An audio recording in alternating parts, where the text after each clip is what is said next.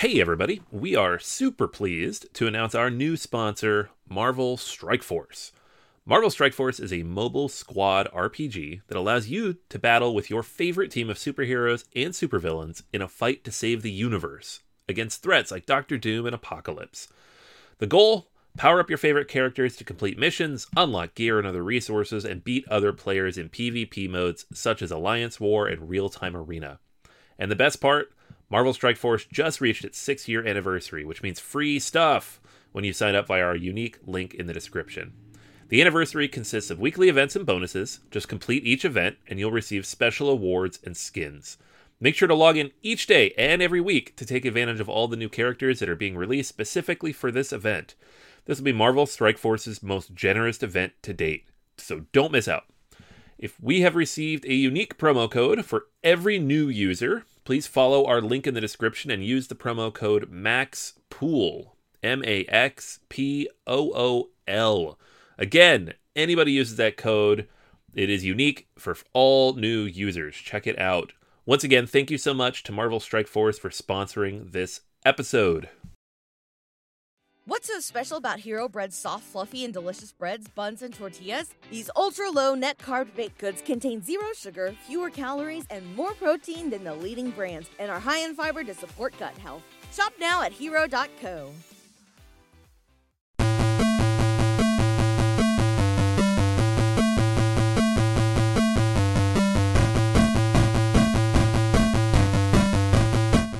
Welcome to Board Gamers Anonymous, a podcast about gamers and the insane fun we have at the table together. This is Anthony. This is Dan. This is Kim. This is Chris. Welcome to episode 14 of the podcast. This week we are talking about Star Trek Catan, as well as regular Catan. We got Dan and Kim to the table finally to play one of the classics. Yeah, I was going to say, after 6 months of being, how did you never play Catan? Finally got it in. Oh, it's cool. Yeah, I actually happened to bring it with me, so we played it just a few hours ago. So... And they played Star Trek Catan the other day, too. Yep, so I finally got a chance at that one, too. So we're going to talk about that. We got a couple other games that we got to the table. We finally got a large version of Masquerade in, which is very interesting. All right. And a few other games that are kind of out there that we're looking at. They're coming in soon. All right, so since we recorded our last podcast about 3 days ago, not a lot has happened in the news.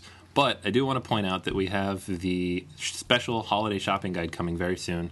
We're putting it together in the next couple days, and that's going to hit Thanksgiving week. So you should download that as soon as it's up, because it's going to have a ton of great gift ideas in it. All right, so we're going to dive right into our Acquisition Disorders for this week. Acquisition Disorder Corner. All right, so what is hitting our Acquisition Disorder this week, guys? So I mean, as you know, I always love Ascension. It's always been a favorite game of mine. Now, Anthony, you know, you played a bit of Magic. You know those foil cards, every time you open a pack, you get all happy? Yeah, they're shiny. Yeah. Well, Ascension Year One is coming out soon, and it's going to be the first game with the first expansion, all the Year One promos, and including the Leprechaun with the Pot of Gold Treasures and the Rat King with the Rat Followers. But everything is going to be foil. Nice. Yeah. So even though I already have everything that it's going to give you, I kind of feel like I need it, so every card is special. That is the textbook definition of acquisition disorder, my friend. Yeah, it's terrible. What I'm going to probably do is, as soon as I get this thing, I'm sure for the holidays, I'm going to be like, hey, check it out. You get a sleeved copy of Ascension with the promos to somebody. But, I mean, for an entirely foil game, it's kind of almost like a little hard to pass up, you know? Yeah, that's going to be awesome. Is it limited at all? Not that I know of, but I know it's going to also come in like a collector's tin, which is going to just get banged up and dented in my car anyway, so I'll probably never use it. But still, I'll have it, and that'll be cool. Yeah, it goes on the shelf. Yeah, it's kind of like the collector tins you get on every single Xbox game you buy the collectors of, and you're like, well, that's nice. Toss in a drawer. Yeah. Sits there for a year collecting dust, and you put change in it or something. And then 5 years later, you go, I'm sure it's worth something on eBay. Nope. Every now and then. Yeah, a couple, but like I said, I mean, this thing looks awesome, and just for the idea of all the foil cards, I'm just really hoping that it's not prone to that little bit of bending and warping that foil cards get. Yeah, sure. You know, that little bit of the U shape, but we'll find out once I get it. Yeah. It's cool that they're making them all foil, though, because then if they are bent a little, it's not like, I wonder which card this is in the deck. Which we've had with our Tentacle Bento. Once we sleeved up those promos, they have like a slight curve to them. So if somebody, they don't know which one, but somebody knows you have a special card in your hands. Yeah, that's tough. That's actually a good idea. At first I thought it was just a cash grab, but that's actually a good idea, because if you want to play those cards, the promos, with the foils. Yeah, and I mean, if they're on the same quality as some of those Magic promos, it's going to be awesome. I'm looking at a great new game called CV, or Curriculum Vitae.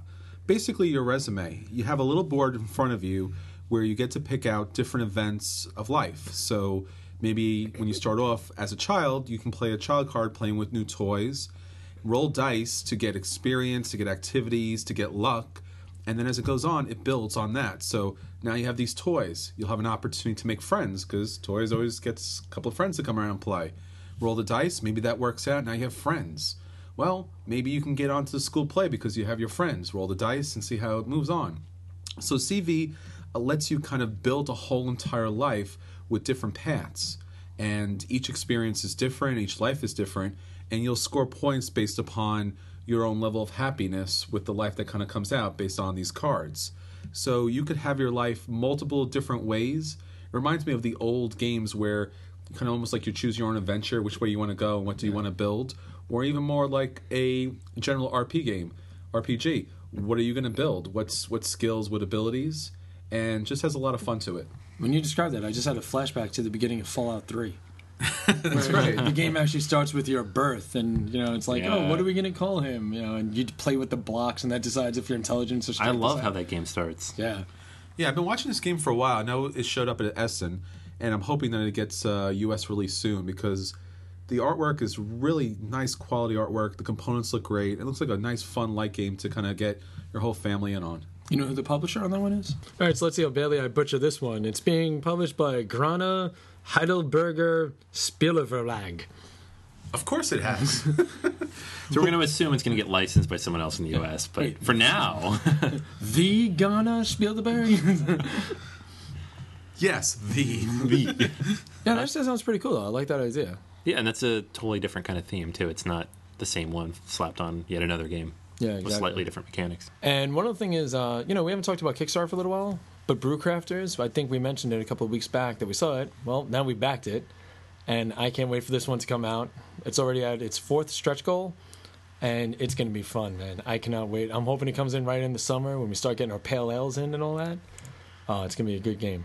And I'm waiting for Soda Crafters, the expansion. That's what I'm saying, man. Maybe it'll be a stretch goal down the line. That would be pretty cool. The designated driver edition. I like that. It's just as expensive as the regular game, but you get to take your friends home. They just get 25% of everyone else's victory points at the end of the night. That's right. Yeah, right. I don't know where your money went. That's what your wallet looked like when I took you home. But what's good about this game is by the time you hear this podcast, there'll still be a few days left, so you can always jump in, and once this game comes out, you'll be having the fun right along with us. Yeah, and it looks fantastic. And it's not just like a first-time game developer. You're not completely blindly backing somebody. They've got a couple great games out there. Yeah, so, Dice Hate Me. I mean, they got a slew of things up on there. Yeah. So why do Dice hate them? I don't know, man. It could be because they always roll 3s when playing HeroClix, or they get they never roll that 8 when they're playing Catan. You know, there's a few reasons. Nobody rolls the 8 when they're playing Catan. Why is it a big number? I always pick it, and it never works. Because the dice hate you. Exactly. You should. Ooh, I should be in their group. I'm telling you. Well, that's why we're backing it, right? All right. So yeah, that's everything we're really psyched about right now. Keep an eye on all those games that are supposed to be hitting soon from Essen, and we'll be telling you about them as they come out. And definitely listen to next week, because we'll have our shopping guide with a lot of games that are either out right now or going to be out very soon. That'll be good to pick up as gifts for your gamer friends and family members. Next up, the stuff we played this week. At the table this week.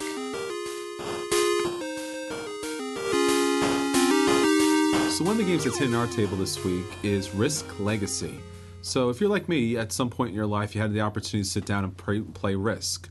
Risk is this global domination game where you get an army and you march across the map to take out the other armies. The last army standing wins the game. Now, this was a classic game for me. I remember back in college where I had hours and hours of fun with this game with friends. As those dice rolls, you kind of lived and died by them.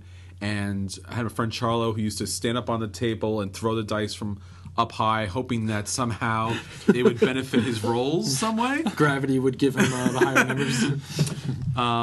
A lot of fun, a really good time. Everyone enjoyed it. But one of the problems with Risk generally was, one, player elimination, right? So you would have your friends get knocked out at some point, and now they would have to sit as you continue to play Risk for the next 2,000 to 25,000 hours. Like, the one thing I always thought was good about that is you have to play Risk at a friend's house who has a game console. So this way, if you get knocked out, you have something to do while you're waiting for your friends to take anywhere for up to 3 days to finish it out. Sure. And then the second thing about Risk is it's the same game over and over. There's not a lot of variability to it. The board stays the same each and every time. So with the recent release of Risk Legacy, it adds something different because each game is different. So you start out with a really small army, and when you start off, all you're trying to do is get some points in order to win that turn's battle. So you capture someone else's home headquarters, you knock out some players, you get enough cards, and now you've won that round. So each game may only last an hour. But from there, the real fun part comes in, because the winner gets to mark up the board. So you'll get stickers to place on the board, which will give you benefits later in the future. You'll get tokens. And as the game continues, and as wins and losses happen, you'll be able to open up packets. This is the really interesting thing about Risk Legacy. It's got this kind of, you know, secret suitcase kind of look to it. So when you pop it open, you have your regular Risk pieces in it, but there's also a whole number of envelopes that have cards and stickers put aside, and some other stuff which I don't want to spoil. And as the game goes on, it'll tell you when you can open these packs that will alter the game. So the game goes over a number of different rounds, including I think it's a total of 15 rounds. And as the game goes on, you'll be opening up all the packets and see what takes place. But each and every time, the board changes, the play changes, and you have a different experience each and every time.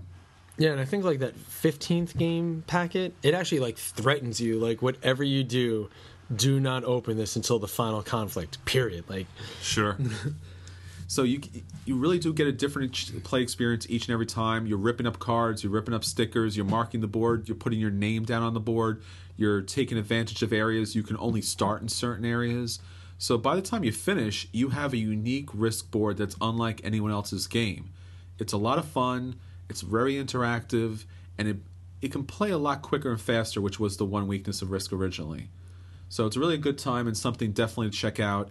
The one caveat is you have to find a group of people that are willing to commit to all 15 rounds, because otherwise you're going to have different people playing, which is going to kind of throw off the gameplay a lot.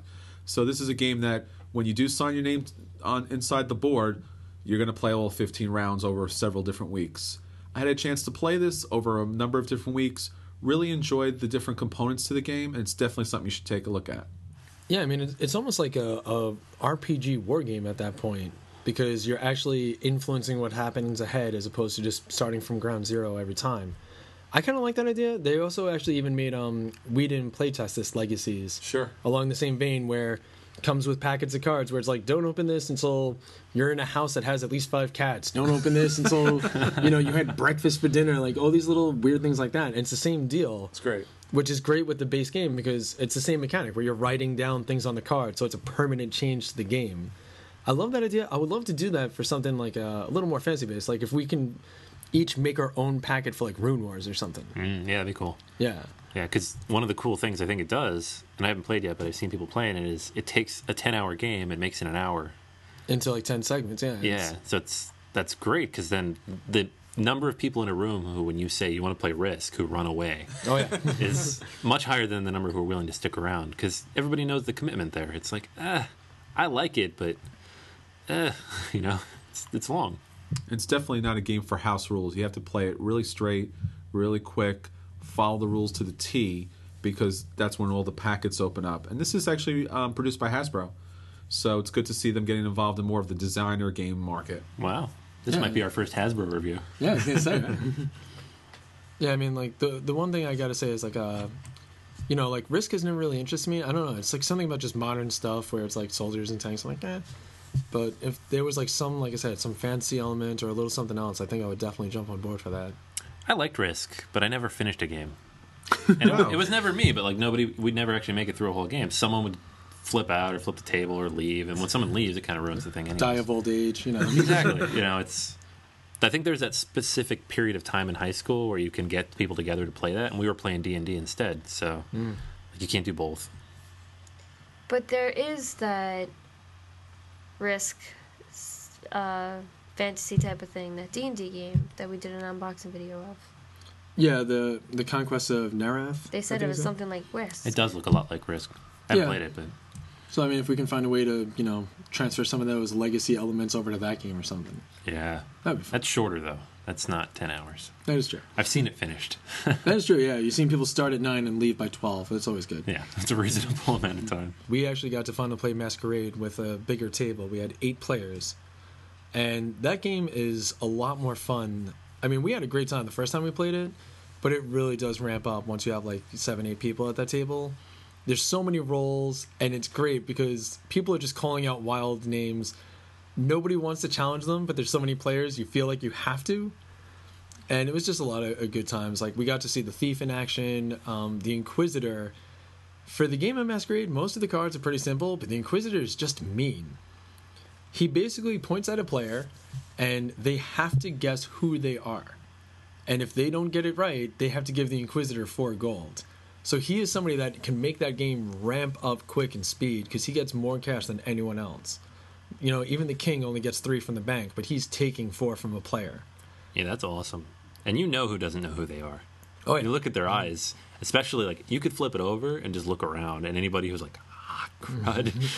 That, and it's, you know, when somebody says they're the Inquisitor and they have, like, you know, 9 or 10 coins, you're like, I gotta call it. I don't want to, but I'm the Inquisitor. And you just, even though you know you're not, but yeah, but I mean, it's definitely fun. I mean, we mentioned in the past, you should definitely try this game out for, like, you know, if you're looking for a bigger group game. If you want to get a breakaway from Werewolf and Resistance, you know, the usual games like that, this is something that can be a lot of fun. I mean, a lot of laughs were going around that table. So, Kim, I saw that you and Dan had a chance to get Forbidden Desert in. How'd you like it? I liked it a lot. It seemed interesting. Yeah, I played this recently, and I played the original one, Forbidden Island, which was a lot of fun. It's a great game, especially if you've never played a co-op game. This is really good introduction. How'd you like it as an introduction game to co-op play? I found it kind of hard as a co-op game, only because you have a limited amount of water, and you have these cards that come out that can take away the water. If you land on, like, a well? Yeah, if you find one of the wells in the game, that gives you an opportunity to fill up your canteen. And it's an opportunity because what happens during the game, if you ever played Forbidden Desert, is there's these cards that pop up from the deck, and then the sun beats down on you and you lose water. So while you're searching for the treasures that are somewhere buried amongst these cards that are buried by sand, you also have to keep track of your water consumption too. Because if one player runs out of water, when the sun beats down, the entire game is over. So it's definitely a little more challenging than Forbidden Island, which is just trying to get the treasures, get back to the copter, and as you need to, you can flip the tiles over. This is definitely a lot more challenging, but definitely better components, right? How was that ship you guys were putting together? Oh, it was amazing. I didn't know they actually had an actual ship. I was expecting something a little more like cardboard or plastic. So when we broke it out and we saw they had this almost looks like a pirate ship. I thought that was pretty cool. And then you can take out the pieces and you put that on the board accordingly. I thought that was pretty cool. Yeah, what's really interesting about this game too is when the sandstorm hits, the tiles move. So where originally you thought one piece of the ship was going to be can move somewhere else on the board just based upon the sand shifting. So yeah, Kim, this game definitely has an added complexity to it. And especially that when the sandstorm hits, not only does it add sand to the tiles, which buries the treasures and the wells, but also it moves the tiles around. So it adds an extra level of complexity of finding out, well, we knew the treasure was there, but now the treasure is probably somewhere else because the markers that were pointing to the treasure also have moved. Sometimes that benefits you, sometimes it works against you, but yeah, it really is challenging, and it's really best if you can play with the full complement of characters. It does remind me of that, those little sliding puzzles that you get. Absolutely. In birthdays. Like you'll be like a picture of a donkey or something like that, or like a horse. Yeah, and you have that one empty space where you can move the piece. Yeah. Except in this game, the picture is your untimely demise when you run out of water and get buried alive. Which happened to you. Yeah, my corpse was left behind in a sandstorm. She just went on without me. Yeah, wait, do you want to know something? Chris actually said that when one player dies, that's it, game's over. Yeah, I know, that's the rule, but... It's co-op. I'm sorry, man. If it's a zombie apocalypse and you go down, I'm going to keep running. So... Doesn't the human race still survive? Yeah, right? I mean, Walking Dead... Jim's dead. Yeah.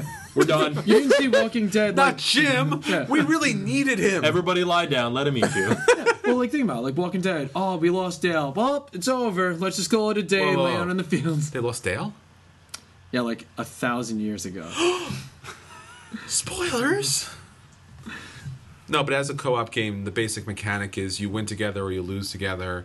And that's not how Dan plays. No, man. You get out of that desert. You go on without them. But we did make it fair. If that person had a piece, you had to go back because the piece is with them. Ah, okay. So it makes that actually even more challenging, but I love that as a house rule. I think it makes it a little more interesting. Did you play the Dune version where you collected her water?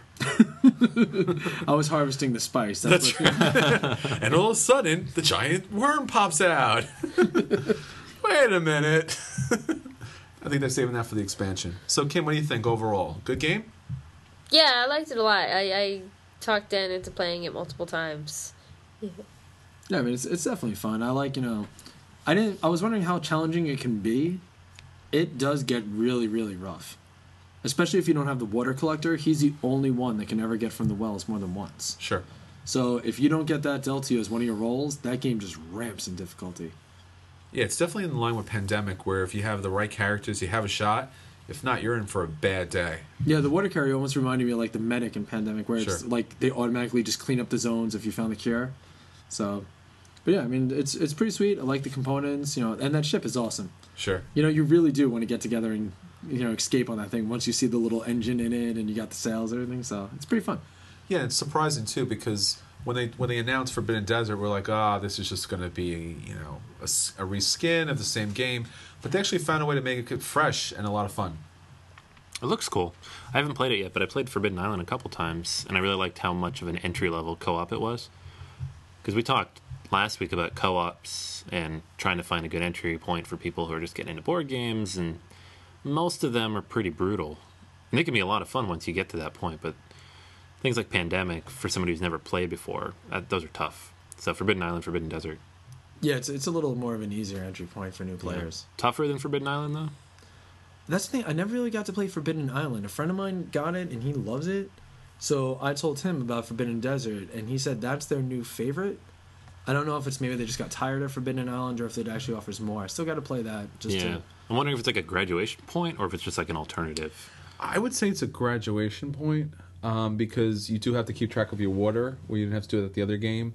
And also the treasures, the things that you're trying to pick up. So in Forbidden Island, you have treasures you have to collect. This, you have parts of the ship that you have to collect. The parts move in Forbidden Desert. So it's a little more challenging, or can be at least a little more challenging in this game. Plus, when the sandstorm hits, it adds sand, which you have to dig up. So yeah, I think it's definitely a step up from Forbidden Island. Okay, that's cool. And these games are pretty affordable, too. I mean, they come in those tins, which I don't know how well they stack. Not a fan of those tins, because they do not stack well, and they damage and dent all the time. But Game Right did a great job with this, and I don't know what we're looking at. Forbidden Jungle? Forbidden Tundra next? Or Forbidden Moon. Forbidden Moon. That'd be cool. I would like a Forbidden, like, Arctic or something. Yeah? Oh, that'd be nice. You know, sometimes maybe like as the temperature drops, you get less movement. Yeah, cold. Or something like that. That'd be a good one. You have to dig the snow out. Yeah, you know, same elements, but something where it's like, instead of drawing more cards when you go up, you get less actions. That would be cool for the, you know, the Frost Waste.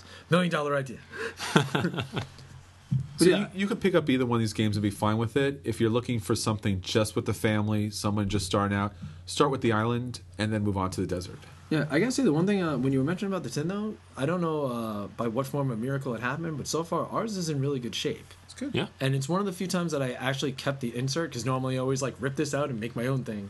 But it fits the ship, the pieces, and everything perfectly. Like when we take it around, not even those like little plastic sliders on the side are bouncing out of the box, and we don't even keep them in a bag. So it's pretty impressive. And the component quality is good too. Yeah, I definitely like that. That's good. For the price, it's really a surprising deal. No coasters.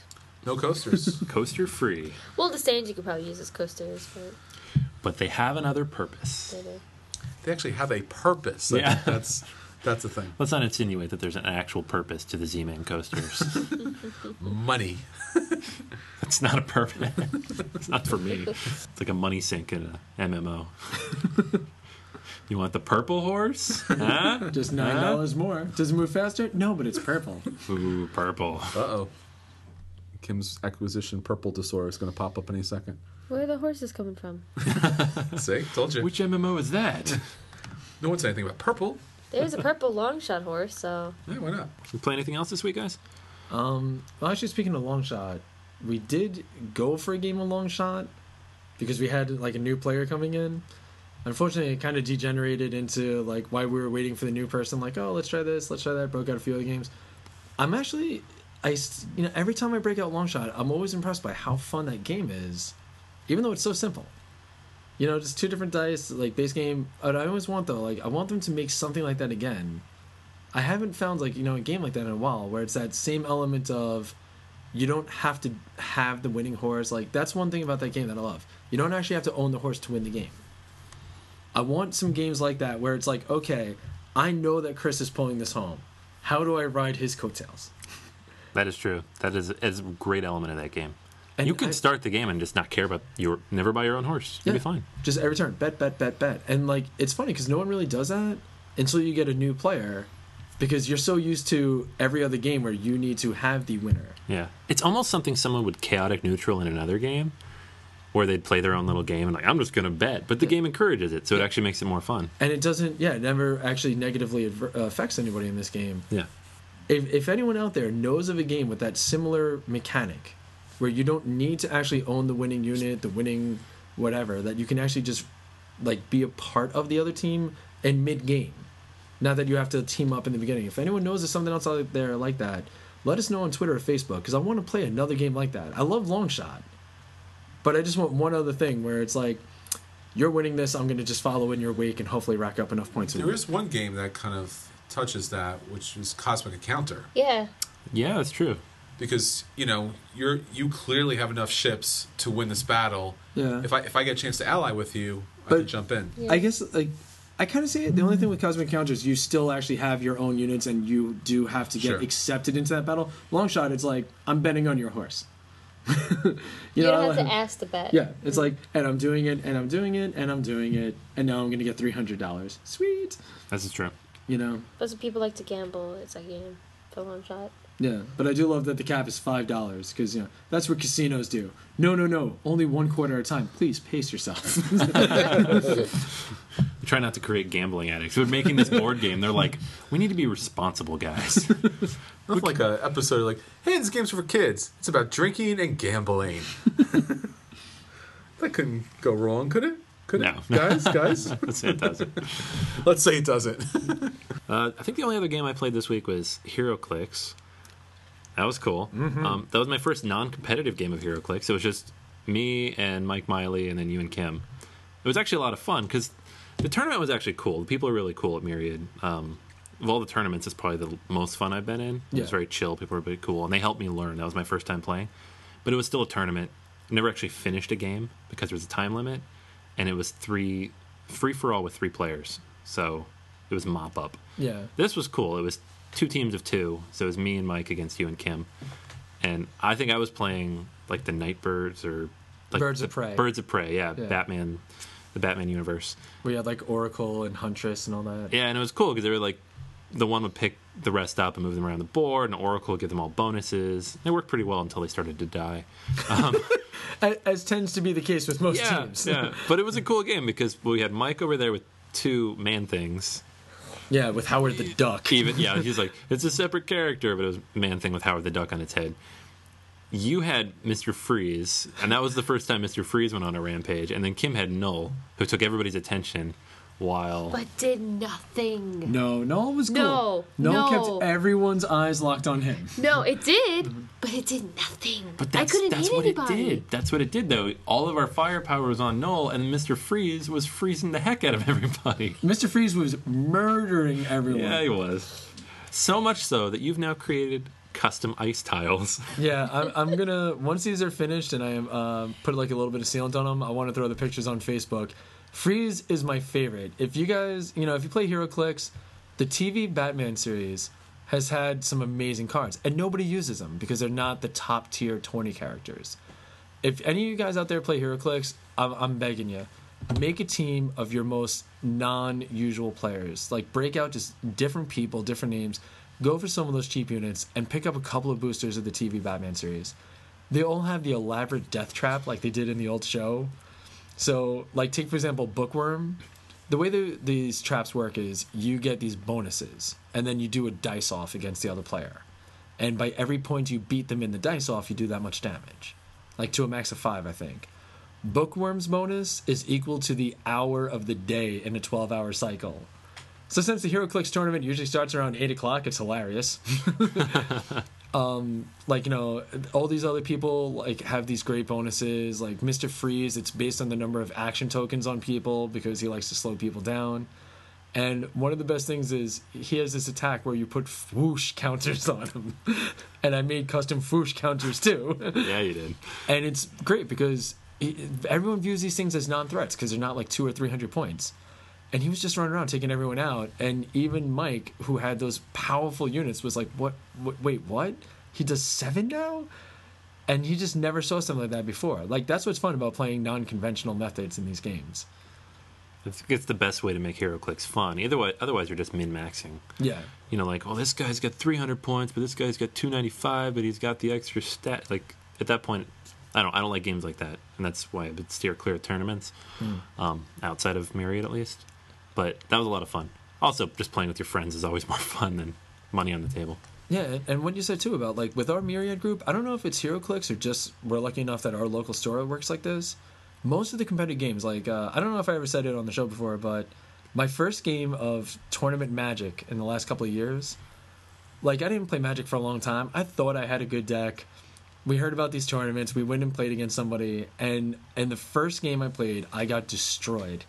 I hit for 1 point of damage in the first game, and I only did 3 in the second game. And I just got totaled. And at the end of the game, the kid just looks at me and goes, "What was that deck supposed to do?" Yeah. Wow. Yeah. I was like, lose to jerks.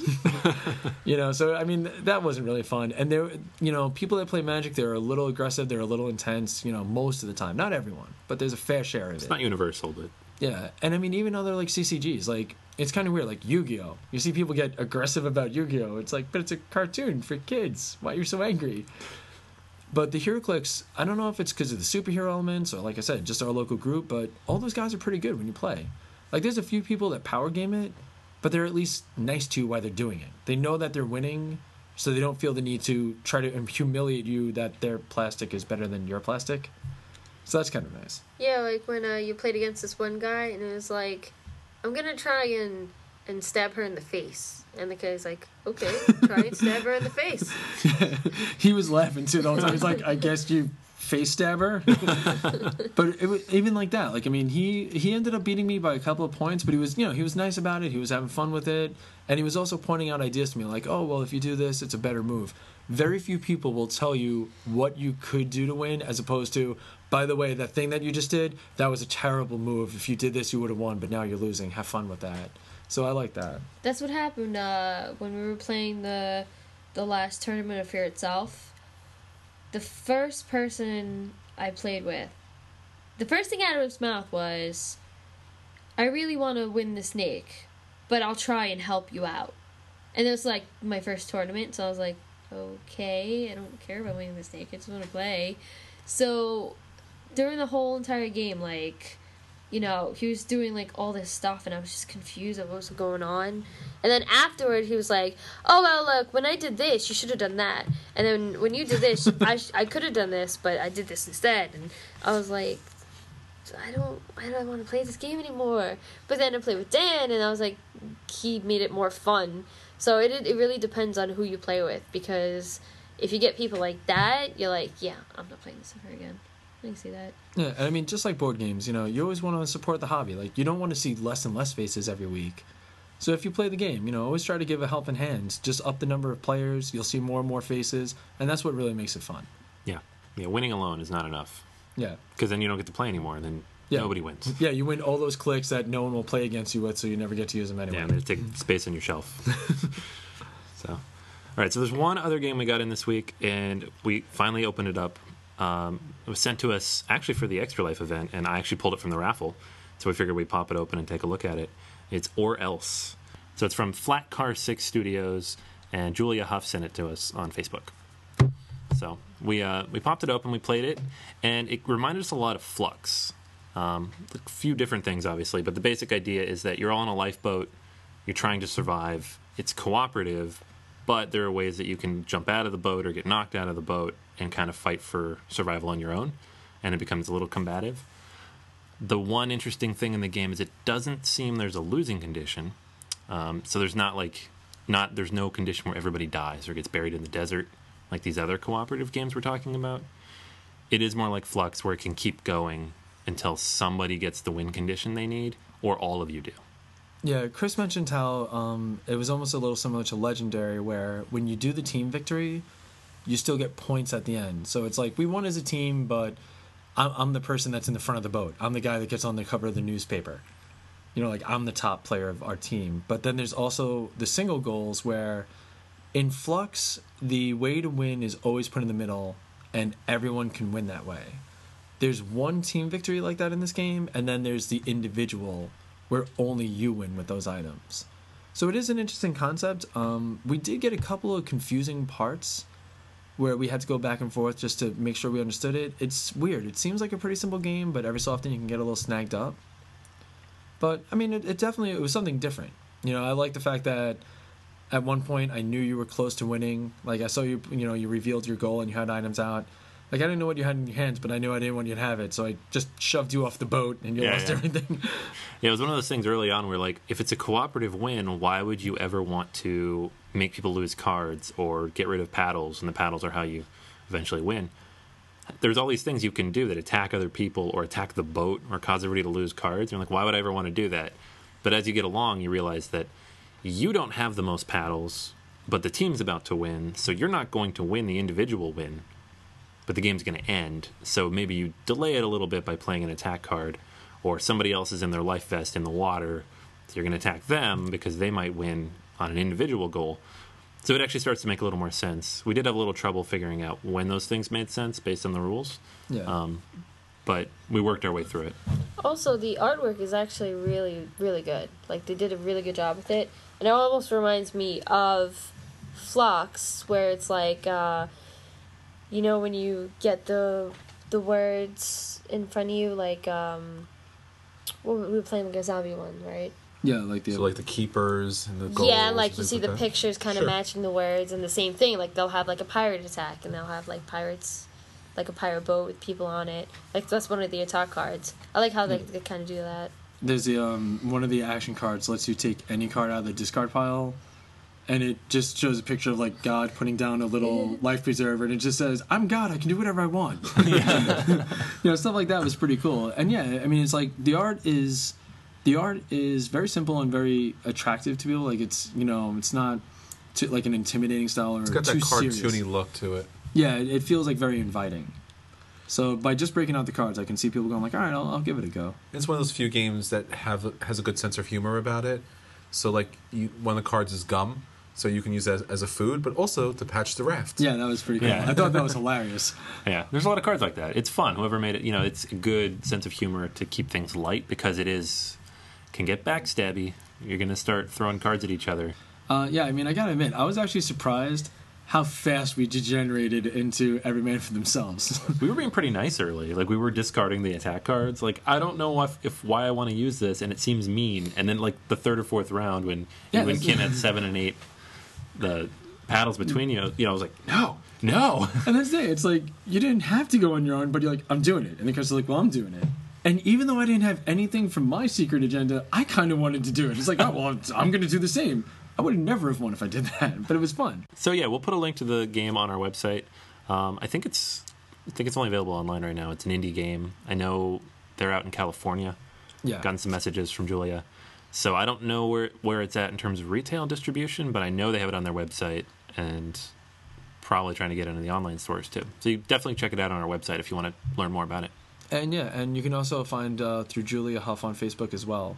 She'll have a link for some of her stuff and everything there too. She was really great about this by sending out, and she got it to us just in time for Extra Life, which was great. Yeah, yeah, and she included a lot of great stuff too. We got a couple buttons and some tokens to go with the paddle cards.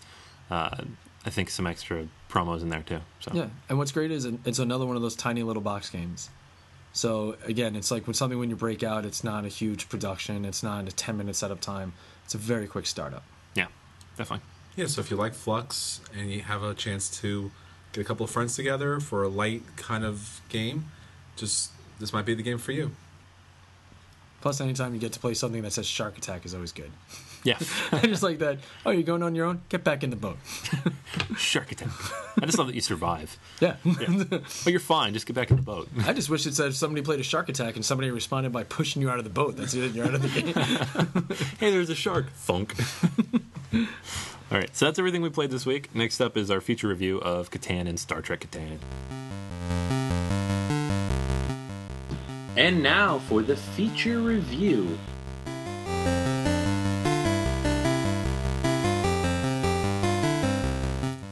Alright, so this week we were talking about Star Trek Catan, and before we get to that, I just wanted to run real quick through the rules and general style of play of Settlers of Catan, the game on which Star Trek Catan is based.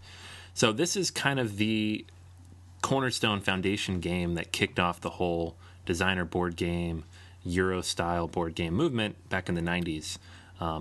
It is a fairly simple game by today's standards, but it has a lot more complexity than the kind of games that we all grew up with, things like Monopoly or Life or even Risk. The basic idea is that, all right, so when you start the game, you're going to shuffle up these hexagonal tiles, and you're going to lay them out in Jesus, what's wrong with me? Good call. You're going to shuffle up these hexagonal tiles, and you're going to lay them out in a spiral until you've created the game board, which is going to be 3 on each side, and then you're going to put out numbers on each of the tiles, and there's rules for the order in which you drop the numbers, because that's what affects the probability of what pops up when you roll the dice. But basically every tile is going to have one number on it. Every single tile coordinates to a different resource, which we'll get to in a second, and when the dice are rolled, if the number on the dice matches the number on that tile, anybody next to that tile is going to get that resource. So you lay out the board, you set it up, you then decide who goes first, typical style, rolling the dice, and then everybody's going to lay down one settlement and one road. You put the settlements at a corner between any 3 hexes, and then you put a road on the line between them, the adjacent space between them. How you choose where you put your settlements is basically based on the resources that each of those hexes gets.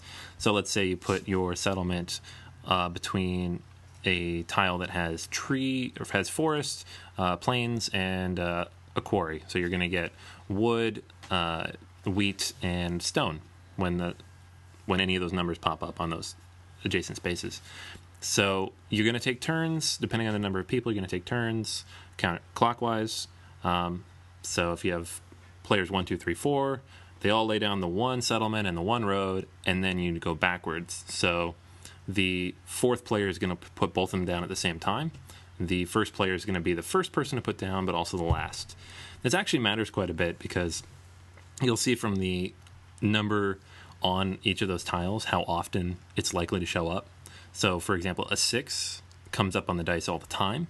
A 12 is pretty rare, so having your settlement next to a 12 is not necessarily the best thing in the world, because it's not going to be rolled very often.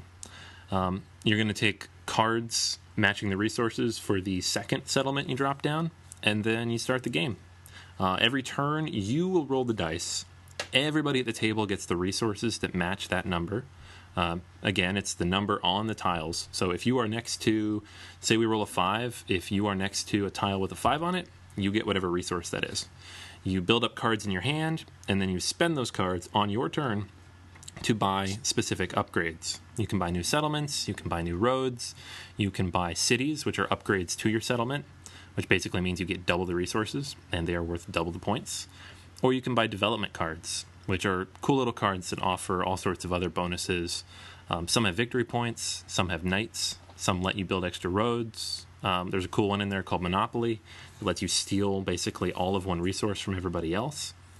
And then you're going to go around until the end of the game when everybody has 10 victory points, and that person is the winner.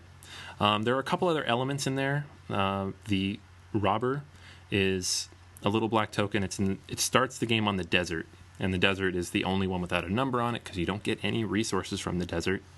So building next to it is not always good for you. But every time a 7 is rolled, the person who rolls the 7 gets to move the robber to any space on the board they want, and it locks down that space. If the number comes up, whoever's next to it does not get to draw a resource card for it. Also, you get to steal from one of the people who is adjacent to that space. So you can steal a lot of cards in this game. It comes up a lot. Knights also have a similar effect. If you play a knight card, which is a development card, you can move the robber and then steal a card. The one other element of the game that's kind of huge is the trading. At any time on your turn, you can trade with other players. Let's say you have pretty much the wheat market cornered. You've put down 4 or 5 settlements all around the wheat squares. You're getting all the wheat. You have 6 or 7 cards at a time. You can trade them away to other people, to other things. At any time, there's going to be 1 or 2 resources you need that other people have, and you can trade, and you basically have to bargain it out. There's no rules on how you trade things. If someone wants your wheat but knows that you need the wood that you're trading for more, maybe they'll ask for 2 wheat instead of 1. So it's a major part of the game. You have to keep track of what people are doing. A lot of the times, their victory points are at least partially hidden. You can see how many points they have on the board because each settlement is worth 1, each city is worth 2. If they have the longest road, that's worth 2. If they have the most knights, that's worth 2. But there are also those development cards with victory points on them as well. So you have to be careful with who you trade with and what effect that might have on the game overall. There's a huge luck element to the game, obviously, because of the dice, but at the same time, where you place at the beginning, where you put your roads, and who you trade with and how you trade are going to have a huge impact. So this is kind of the classic entry-level Euro game.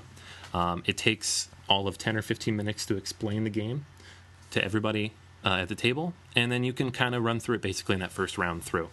You're going to get, at the very end of the game too, there are a couple cards, either the longest road, which basically when someone hits 5, road length, they're going to get that card. Anytime somebody surpasses them, they can steal the card from them, and that's worth 2 points, so it's huge. And then the biggest army, when you hit the 3 knights on the table, you're going to get that card. And again, if somebody gets more than you, they can steal the card from you. So these are all the elements of Settlers of Catan, and we actually have Star Trek Catan, which adds a few really cool new elements to the game that A, it's really thematic, but B, there's some new stuff that actually enhances the game in a lot of really cool ways that we really like a lot. So when I first got into design and board gaming, I, of course, heard about Catan and all the great things about it and how it really had taken designer board gaming by storm. Now, if you've ever played Catan before or ever played a Euro, it can be a little dry, at least the theme, at least the artwork. It's a little bit basic. Now, it may not be your flavor. Maybe you like trading sheep for wood. But if you're looking for something a little more thematic, a little more engaged with the universe, Star Trek Catan might be for you. Now, obviously, this is truly engaged with the universe, pun intended, I guess. And what you're trying to do here is just pretty much everything that Anthony was talking about. You have the same tiles, which will be laying out. You have the same numbers, which you'll be putting down, which will determine what number and then what resource you'll get from that spot. But you have a couple of differences. So to start off, some of those differences are just basically cosmetic. So instead of your standard resources, you're going to have some slightly different but somewhat similar resources. So your red resource is the tritanium. The yellow resource is food. The white resource is oxygen. The green resource is the lithium. And the blue resource is water. And instead of having the desert, you're going to have an asteroid field, which will provide no resources. Also, the robber token is now replaced with a Klingon battlecruiser, and that will be stealing resources throughout the game. In addition, instead of the settlements, you'll have outposts, and instead of roads, you'll have starships, which will make starship lanes to travel on. And then instead of the upgrades to the cities, you'll have star-based expansions. Now, this is pretty cute about the game because it's actually a sorcerer section which goes right on top of the outpost, and now you'll score the 2 points instead of the 1. In addition, you also have your longest road, but here it would be longest supply route, and instead of the largest army, you would have the largest star fleet. Same components as far as that's concerned. The one main difference that Star Trek Catan uses is support cards. So at the start of the game, you'll actually start with a card, and you'll be able to do two things with it. One, you can use its benefit, and then once that's done, you can then either send it back and pick a new support card, or you can flip it over and use that ability again, and then later be able to switch that out for something else. So you have 10 support cards, and they're all from the original series. So you have Uhura, you have Scotty, Spock, Sulu, Kirk, Sarek, Chapel, Rand, Chekhov, and McCoy. Each one of those will give you a different ability. So for example, for Kirk gives you protection from a 7. So when a 7's rolled, usually you have to give up half your resources. But if you have Kirk in front of you, you're protected. When any 7 is rolled, you may immediately use disadvantage. If you have more than 7 resources, you don't lose any, which is great because you want to build as many cards as possible in the game. Another favorite card is Spock, and he allows you to get resource compensation. So if you don't receive resources that turn and a 7 wasn't rolled, you'll be able to choose one resource. That's really helpful when you're trying to build your last space station. And that is pretty much the differences as far as Star Trek Catan's concerned. So if you played Catan, you're ready to jump into Star Trek Catan, and the only difference is the support cards there. We should also note that there's been a recent expansion, Star Trek Federation Space. So while the original Star Trek Catan has these variable tiles which you can kind of mix up, the Star Trek Federation Space is a board. And you'll actually have everything laid out for you, and it's very thematic because it fits with the actual galaxy of the Star Trek universe. So it offers different planets, everything's thematic, different ports, and offers a different type of gameplay. All right, so what do we think about Star Trek Catan and regular Catan, since we've all played both now? Yeah, I mean, I went from never playing either of these games for months and months and months and months, to finally getting them both in within a 24-hour period. I mean, I definitely like it. I can see why it. You know, everyone says it's a classic staple game. You definitely got to play it. It has like just the right amount of randomness combined with strategy. It's definitely one of the more early accessible games. And now Chris is our resident Star Trek fan, so I knew once that came out, he was definitely going to get it. And I gotta admit, like, playing the characters from Star Trek was pretty cool. Like, it was nice having those powers. Certain play methods did seem, like, almost a little broken with it, but I guess it's one of those things that, you know, with only 1 or 2 games experience of it, it could depend on the table and who's using who. It seems like a lot of those characters, people were like, this one's my favorite, I'm always going to try to make sure I get it back into my rotation. Like, very few people were, like, jumping around the entire crew available of the entire ship. Yeah, there are 3 or 4 cards that are clearly better than the other cards. But some of them are situational. You might use some at certain points that you wouldn't throughout the rest of the game. Yeah, but it's like, I think it's like gamer habit where somebody's like, Kirk, Spock, Kirk, Spock. So a little bit, yeah. But again, I think it's just habits as gamers where we're used to, you know, hey, if it gets you there, just keep riding it, not... And what the support cards allow you to do is kind of loosen up gameplay a little bit. So when you're playing regular Catan, if you only have a certain number of resources and you can't build that city, you're kind of stuck if no one's willing to trade with you. And that can go for several rounds, especially at the end of the game if someone sees that you have 8 or 9 points and they're thinking that you need just that one more wood. They might hold off on trading with you. This allows you the option to actually pick up some additional resources and to move things around. So it makes the game a little more dynamic, but... It does have a different situational quality to it. It's who you pick up, when you pick them up, and how you can use them at that time. Yeah, the one thing about Catan that I think most people would agree on, whether you like it or not, is that you're kind of at the mercy of everything and everybody else at certain points. You're always at the mercy of the dice. You could pick all 6s and 8s on the board, and those never come up. You know, it's all probability. But at the same time, it's, do people want to trade with you? Do they want to steal from you? You don't control any of these things. You could sweet-talk your way on the trade, but where they put the robber, when the dice come up, those things you can't always control. With the cards, you get a little bit more control.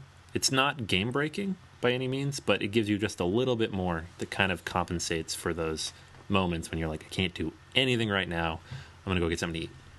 Yeah, you're rolling two d6s, so you know, it's possible to roll 12s, but it's more likely you're going to roll the 6s and 8s.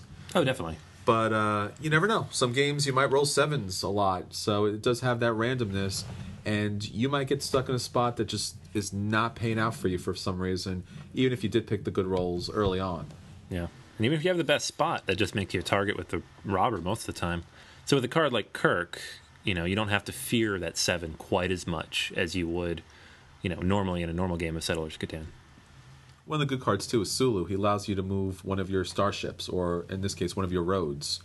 So if you kind of felt like, well, I was building that way and I got blocked, you can actually pick one up and move it somewhere else. Which is amazing, because it happens all the time. Sure. You're like, I have a great idea to start the game. Well, that doesn't work 3 turns in. So there's a lot of variability with it, which is good. Keeps things fresh. The trading definitely offers another dimension to it that you don't see in a lot of Euro games. And the variable board is really fun, too, because you never know what's going to be placed out there. Yeah. Yeah, I mean, I love how Star Trek Catan looks. They easily could have just slapped the theme on there. And maybe it's just because all the Star Trek stuff I've seen lately is from WizKids, and it feels like they just slapped the theme on there. Pretty much. But you open the box, and it looks pretty cool. You know, the artwork's pretty high quality. The little ships are nice, like the replacements for the roads, the ships, and then the outposts. Everything looks really nice, and it's all very thematic, even when it's all laid out on the board. I like it. I like how it all looks and feels. It feels like Star Trek as much as it feels like Catan, which I think is an important way when you're reskinning a game like this that's so iconic. You got to make sure that the theme gets in there just as much as the original game. Yeah, What's definitely impressive is the starships. It's a really nice sculpt. You get 4 different colors for 4 different players, and you're using the Enterprise, the original Enterprise, for all the quote-unquote roads. But it's really fun as far as that's concerned. And the dice have little speckles, so it kind of looks like space dice. And obviously you have the outposts, which look like little space stations too. So instead of your traditional shipping ports, you have a little more of a space theme to it. One other thing we should mention too is you have more outposts, or in the original version, you have more settlements than you usually do in the regular Catan. So it allows for a larger shipping lane, and you can get more points that way too. Yeah, which is going to speed the game along too. You can build more. Sure. So you don't get boxed out, because sometimes when you play Catan, you just run out of the settlements and the cities, and you just got to kind of wait for development cards. This allows you to build a lot more on the actual board itself. The one thing that was weird, though, was that you're using enterprises for your roads. So it's, I know it was like shipping lanes and everything, but it's like, I got 15 space cruisers that can do warp speed. Yeah, it does make the board a little cluttered, too, because they're big. It's not like the roads in Catan are just pieces of wood, and you drop them down. In this, they are decent-sized sculpts, and they take up a lot of space. It looks cool, but it gets cluttered if you're trying to, you know, take everything in all at once. Now, would you say the Enterprises in this look better than the ones in Attack Wing? They do. They do. Even in their just basic kind of plastic colors, they look a lot better. Yeah, and they're like the size of a penny. That's true. All the cardboard is high quality.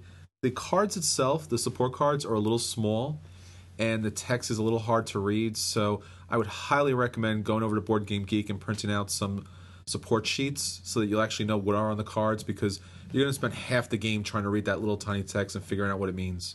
Yeah, especially if you're on the opposite side of the table as the cards. You're like, can you hand me all those again? And it's just going to slow the game down. So having a player sheet would be great. And the one thing to remember, too, is when you're using those crew members, the first time you use them, you don't have to put them in the exchange pile. You can flip them and get to use them a second time. That's something that I feel like a couple of us were forgetting when we were playing, because people were so used to every other game where I use this, I'm done. Not that you have a second chance. But on that second time, you have to switch it. Yeah, and some of those you're going to use a lot. And so you are going to put it back, and then someone else is going to get it.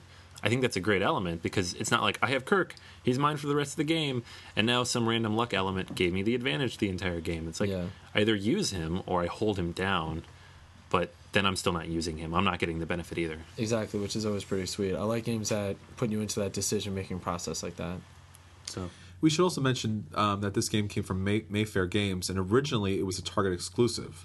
So it spent over a year over at Target, and it was the only place you could pick it up, and that's actually where I picked it up. But now it's at now it has a general release for all your local friendly game stores.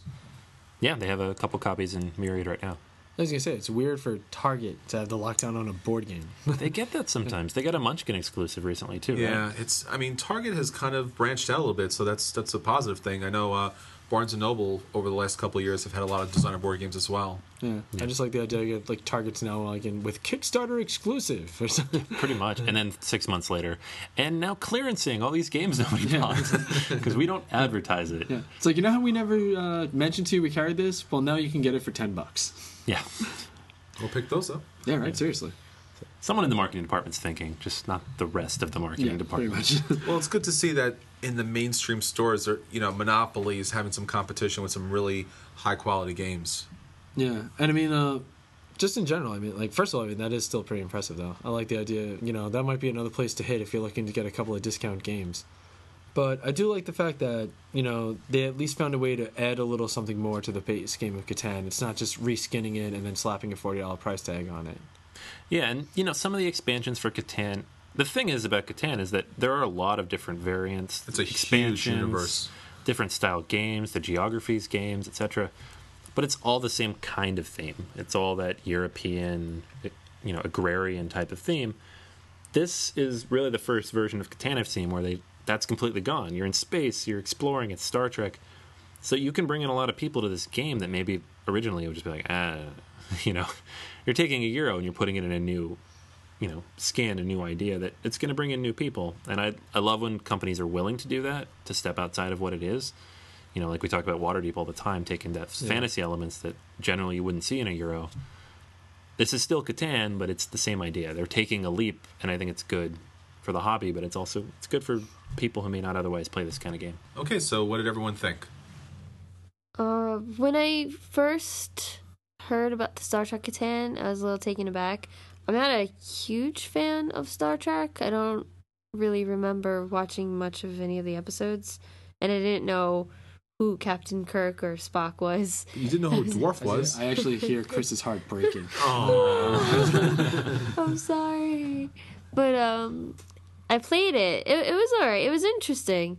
The whole the trading mechanic was odd because I didn't know that, you know, if somebody was like on the opposite side of like say the galaxy, that you could trade water with them. I was like, how do you get the water to them? But I was just too logical with that. Warp drive.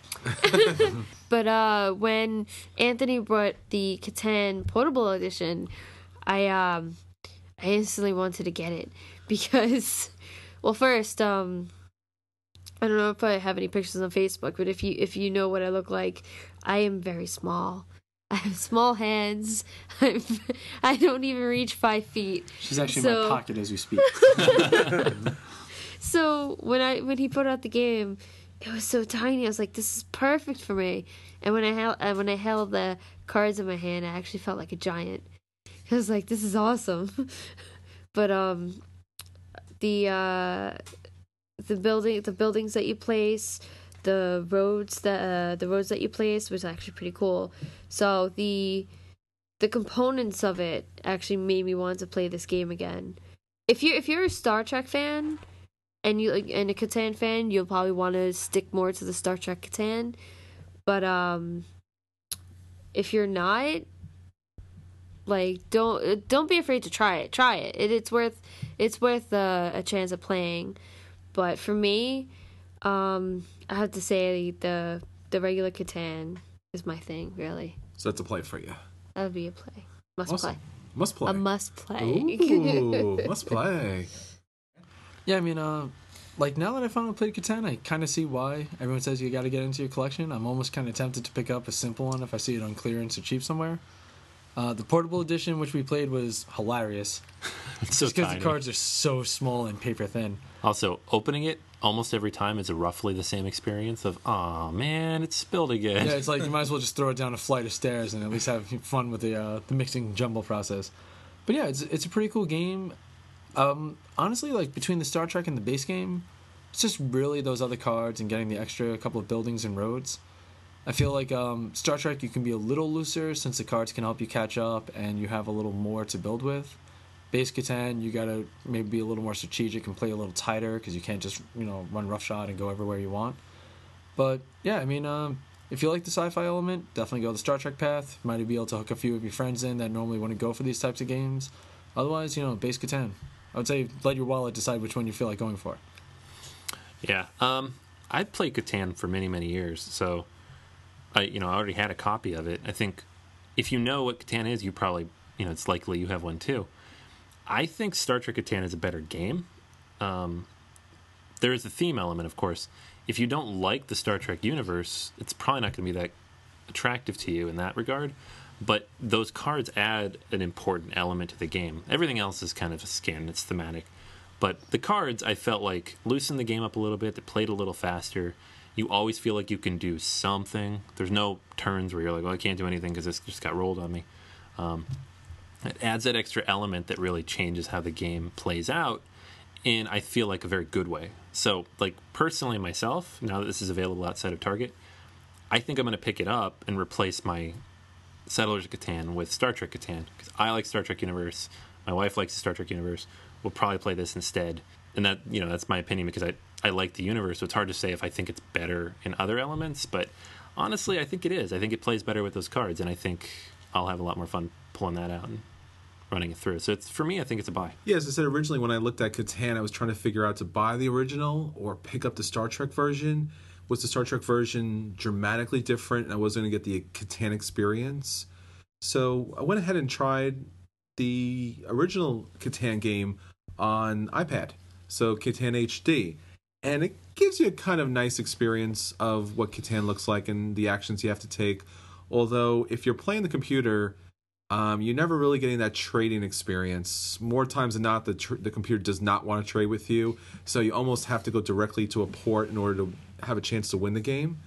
So that was my kind of first experience. And then I jumped ahead and picked up Star Trek Catan. And I'm glad I did because, obviously, this is a theme I really like. The components are really nice.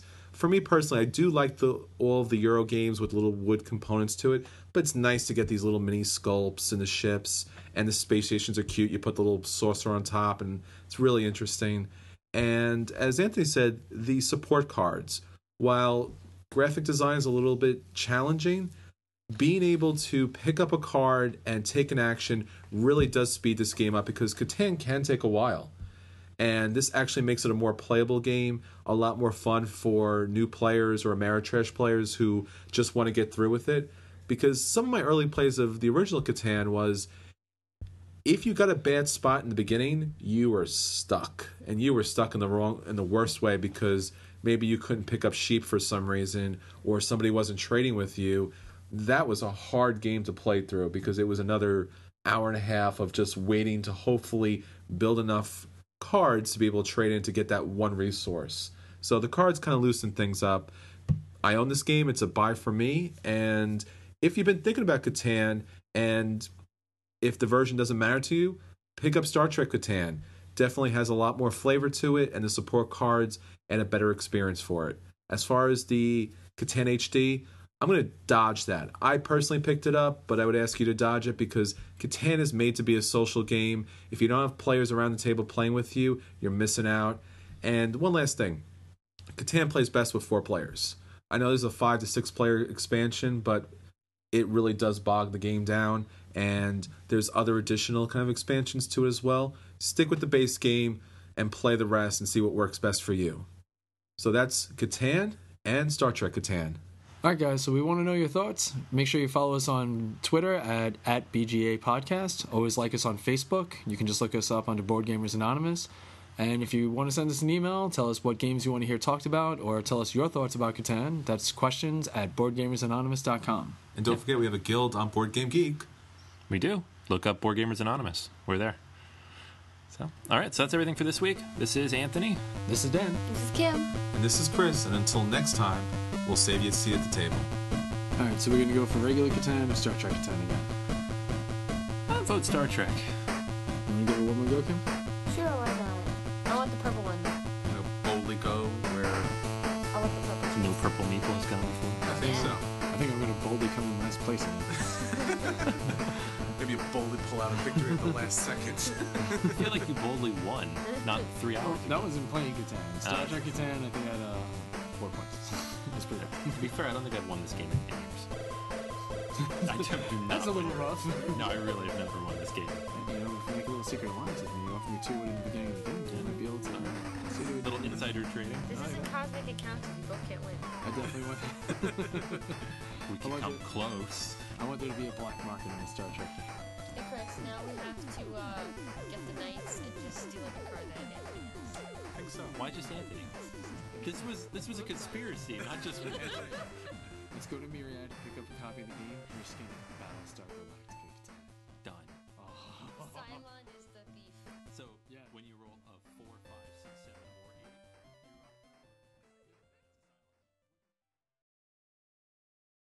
8... What's so special about Hero Bread's soft, fluffy, and delicious breads, buns, and tortillas? These ultra-low net-carb baked goods contain zero sugar, fewer calories, and more protein than the leading brands, and are high in fiber to support gut health. Shop now at hero.co.